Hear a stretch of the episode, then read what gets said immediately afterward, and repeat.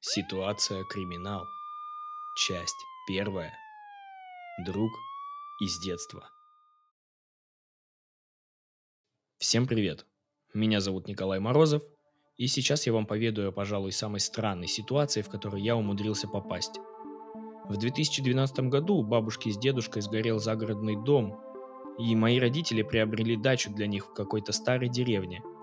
Это была глушь, и там на каждом шагу пахло коровами – но место было правда красивое. И я больше любил городскую суету, а самое главное – свободный доступ в интернет. Отсутствие связи на нашей даче просто убивало. Сколько бы я ни упрашивал родителей оставить меня в городе, они всегда отвечали тем, что мне нужен свежий воздух и отдых от экрана компьютера. Я тогда был еще довольно маленький. Мне было всего 13.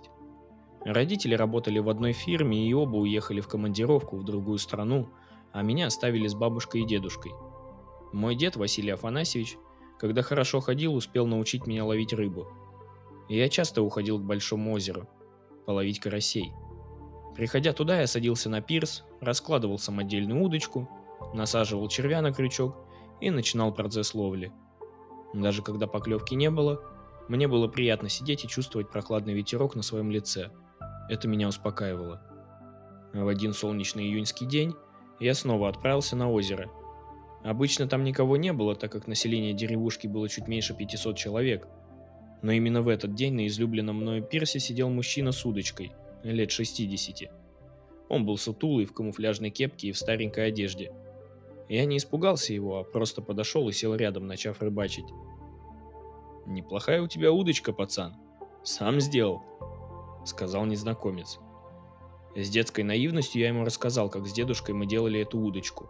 Рассказывал все в деталях. А мужчина сидел и с улыбкой внимательно меня слушал. Когда я закончил, он сказал. «Я вижу, у тебя уже крючок погнулся. Он сильно тонкий, для карасей не пойдет. У меня дома есть куча всяких разных. Тут недалеко. Хочешь, заменим?» Меня, кстати, дядей Сережей звать. Не знаю, чем я в тот момент думал, но я согласился на предложение старого рыбака, которого знал меньше пяти минут.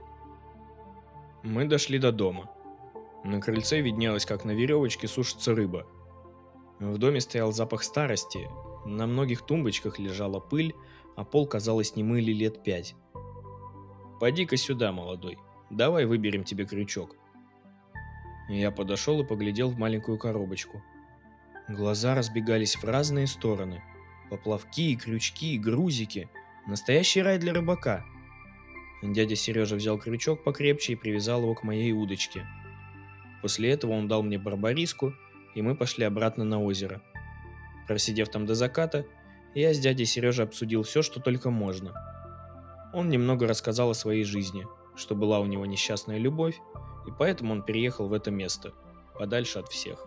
Мне было приятно общаться с этим человеком изо дня в день. Он научил меня многому новому и вложил в голову мысли, которые даже в старости бывает не приходят к людям. Детей моего возраста в деревне не было. Дядя Сережа заменял мне их. Он был моим другом. Сергей был достаточно образованным мужчиной, и я искренне не понимал, что он забыл в этом месте. Потому что мне казалось, что этот человек может найти выход из любой ситуации. Свой переезд он обосновал тем, что после тяжелого расставания не мог смотреть на женщин – они его разочаровали. А здесь, в деревне, женщин совсем не было. Только доброжелательные старушки, которые доживали тут последние годы. Дядя Сережа рассказывал, что свежий воздух и отсутствие цивилизации его лечат. В общем, так я и провел летний месяц. Почти каждый день с Сергеем мы что-то делали и постоянно ходили на рыбалку.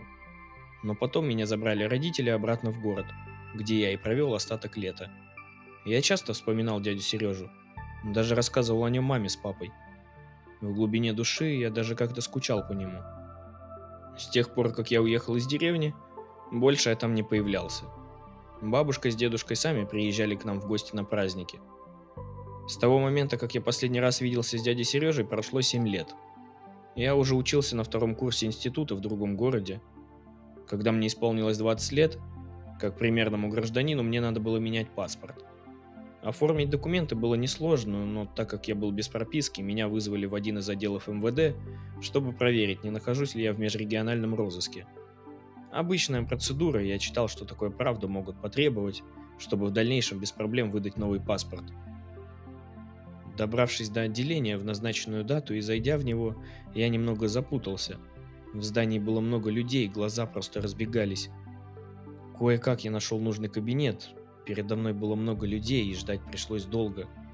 Просидев почти час на скамейке, очередь дошла и до меня.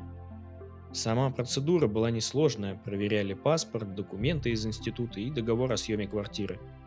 Когда все закончилось, мне дали какую-то бумагу с печатью, и я удалился из кабинета. Дойдя до первого этажа, я остановился, чтобы почитать документ, который мне выдали. Я уже было принялся читать, но мое внимание привлекла информационная доска, висящая на стене справа от меня.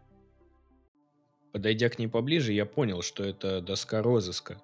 На ней висели причудливые фотороботы, к которым была приложена краткая информация о них и их преступлениях. У кого-то кража большой суммы денег, у кого-то побег из тюрьмы. Но дойдя до последнего человека, я увидел, что на бумаге был не фоторобот, а фотография. Фотография дяди Сережи только помоложе. Я не мог поверить своим глазам и думал, что это какая-то ошибка.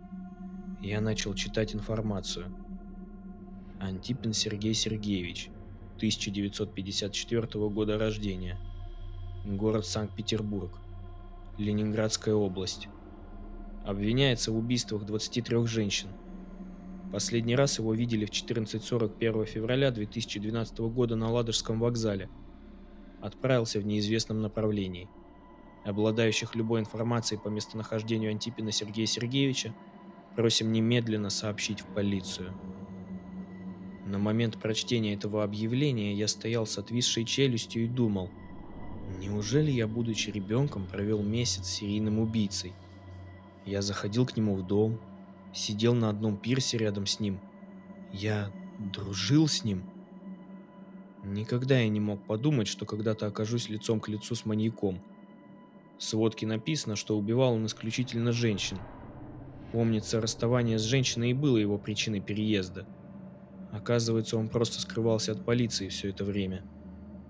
Прошло много лет, но, похоже, я единственный знал, где он находился. Я решил сообщить о предполагаемом месте нахождения Сергея Сергеевича полиции. Спустя примерно месяц я стоял у себя дома на кухне. В тишине готовить не любил, поэтому включил телевизор, стоящий на холодильнике. Сначала играла громкая реклама, но потом начались вечерние новости. Из телевизора донеслось. Маньяк, который несколько лет охотился на женщин, пойман. Найден он был в селе Малые Озерки. Убийца скрывался от закона в одном из заброшенных домов на протяжении почти семи лет. Найти его помог молодой человек, которому в детстве удосужилось пообщаться с этим серийником. Это воспоминание помогло выйти на след убийцы и вскоре поймать его. Подробнее в репортаже Елизаветы Поклонской. Вот такая история. Я дружил с убийцей. Я не жалею, что помог поймать Сергея Сергеевича, ведь такие люди должны отвечать за свои поступки, хоть на момент поимки ему и было уже почти 70 лет. Никогда не знаешь, насколько рядом ты был или будешь к подобным психам. Но самое пугающее то, что ты никак не сможешь их отличить от обычного человека. Спасибо за прослушивание первой части «Ситуация криминал». Ждите новых частей и не забывайте слушать прекрасное. Всем пока-пока.